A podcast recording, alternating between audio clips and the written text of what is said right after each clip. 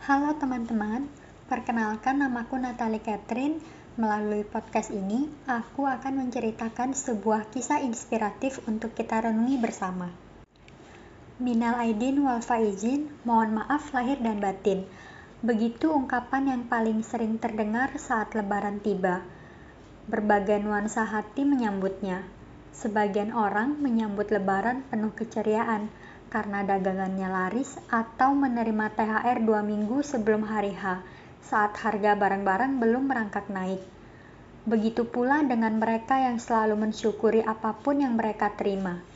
Sebagian lagi menyambut lebaran dengan setengah hati atau bahkan dalam suasana duka karena kehilangan rumah, baik karena bencana maupun penggusuran yang dilakukan oleh pemerintah semula berpredikat sebagai pengusaha atau pekerja, berubah menjadi penghuni tenda. Mereka yang dulu berstatus pedagang kaki lima, sekarang menjadi tunawisma. Belum lagi mereka yang berduka karena kena PHK atau masih belum berhasil mendapatkan peluang pekerjaan. Namun, bagaimanapun duka nestapa yang dihadapi, kita perlu ingat bahwa bersama Tuhan kita mampu melangkah ke masa depan. Yakin bahwa masa depan adalah pilihan, bukan nasib atau takdir. Kita mampu mengubah kondisi masa kini, mengukir prestasi atau merenda masa depan melalui pengembangan karakter kita. Seorang direksi mengatakan bahwa selama 21 tahun ia mewisuda calon sekretaris ia selalu membekali mereka dengan moto 3B, yaitu berani, belajar terus, dan berprestasi. Berani mimpi, berani mencoba atau memulai, berani beda, dan berani gagal, siap menanggung resiko.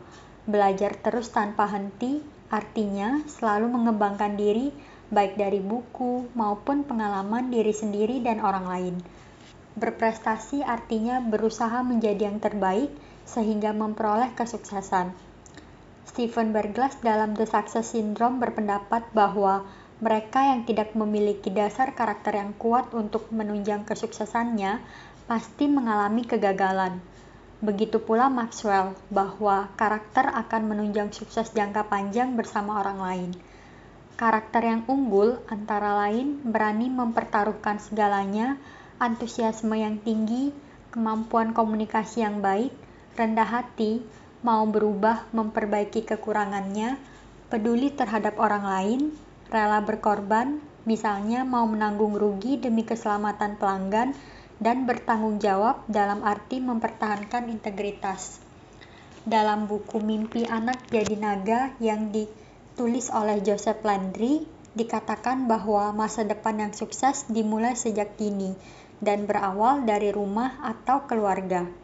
Setiap orang harus mampu mengenali dirinya, apa yang menjadi kelebihannya, sehingga tahu bahwa harus mengembangkannya. Menurut filsafat Cina kuno, untuk meraih keberhasilan, hendaklah memiliki tiga sifat air, yaitu berguna bagi orang lain, fleksibel, mudah beradaptasi dengan sekitarnya seperti sifat air yang mengalir ke mana saja, tegas atau kokoh dalam prinsip, dalam artian tidak terpengaruh dalam hal-hal negatif. Menjelang lebaran, seorang direksi menerima telepon dari sekretaris direksi sebuah perusahaan. Dengan ceria, sekretaris direksi tersebut bercerita tentang THR dan tunjangan jabatan yang baru diterimanya. Ia meminta tolong kepada direksi tersebut untuk menyampaikan ungkapan rasa syukurnya dengan mengirimkan sejumlah uang ke sebuah lembaga pengelola anak asuh. Ia kini menjabat sebagai marketing manager, suatu kesuksesan yang diraihnya melalui 3B maupun tiga sifat air. Latar belakang pendidikannya adalah S1 jurusan kimia. Melangkah awal dengan menjadi pengajar di sebuah lembaga bimbingan belajar sambil memberikan les privat.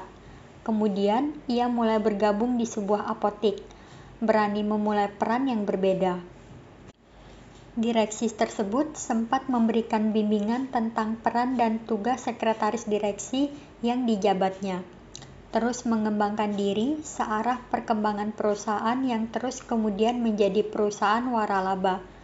Akhirnya, ia dipercaya sebagai manajer pemasaran.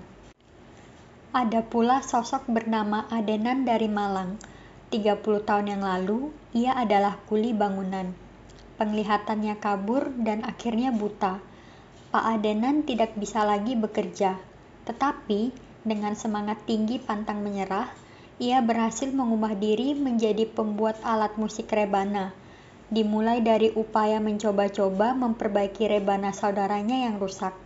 Walau buta, ia menyadari kelebihan yang ia miliki, yaitu ketajaman pendengaran dan ketelatenan. Ia pun mencoba membuat gendang dan rebana yang bagus mutunya sehingga diminati oleh banyak orang. Di usianya yang menginjak 58 tahun, rebana buatannya berhasil diekspor sampai ke Arab Saudi. Ada banyak tokoh sukses yang berawal dari nol. Luar biasa dan dahsyat ya teman-teman. Semoga kisah inspiratif ini dapat bermanfaat bagi kita semua ya. Tetap semangat untuk selalu mengejar mimpi. Salam sukses dari aku untuk kita semua.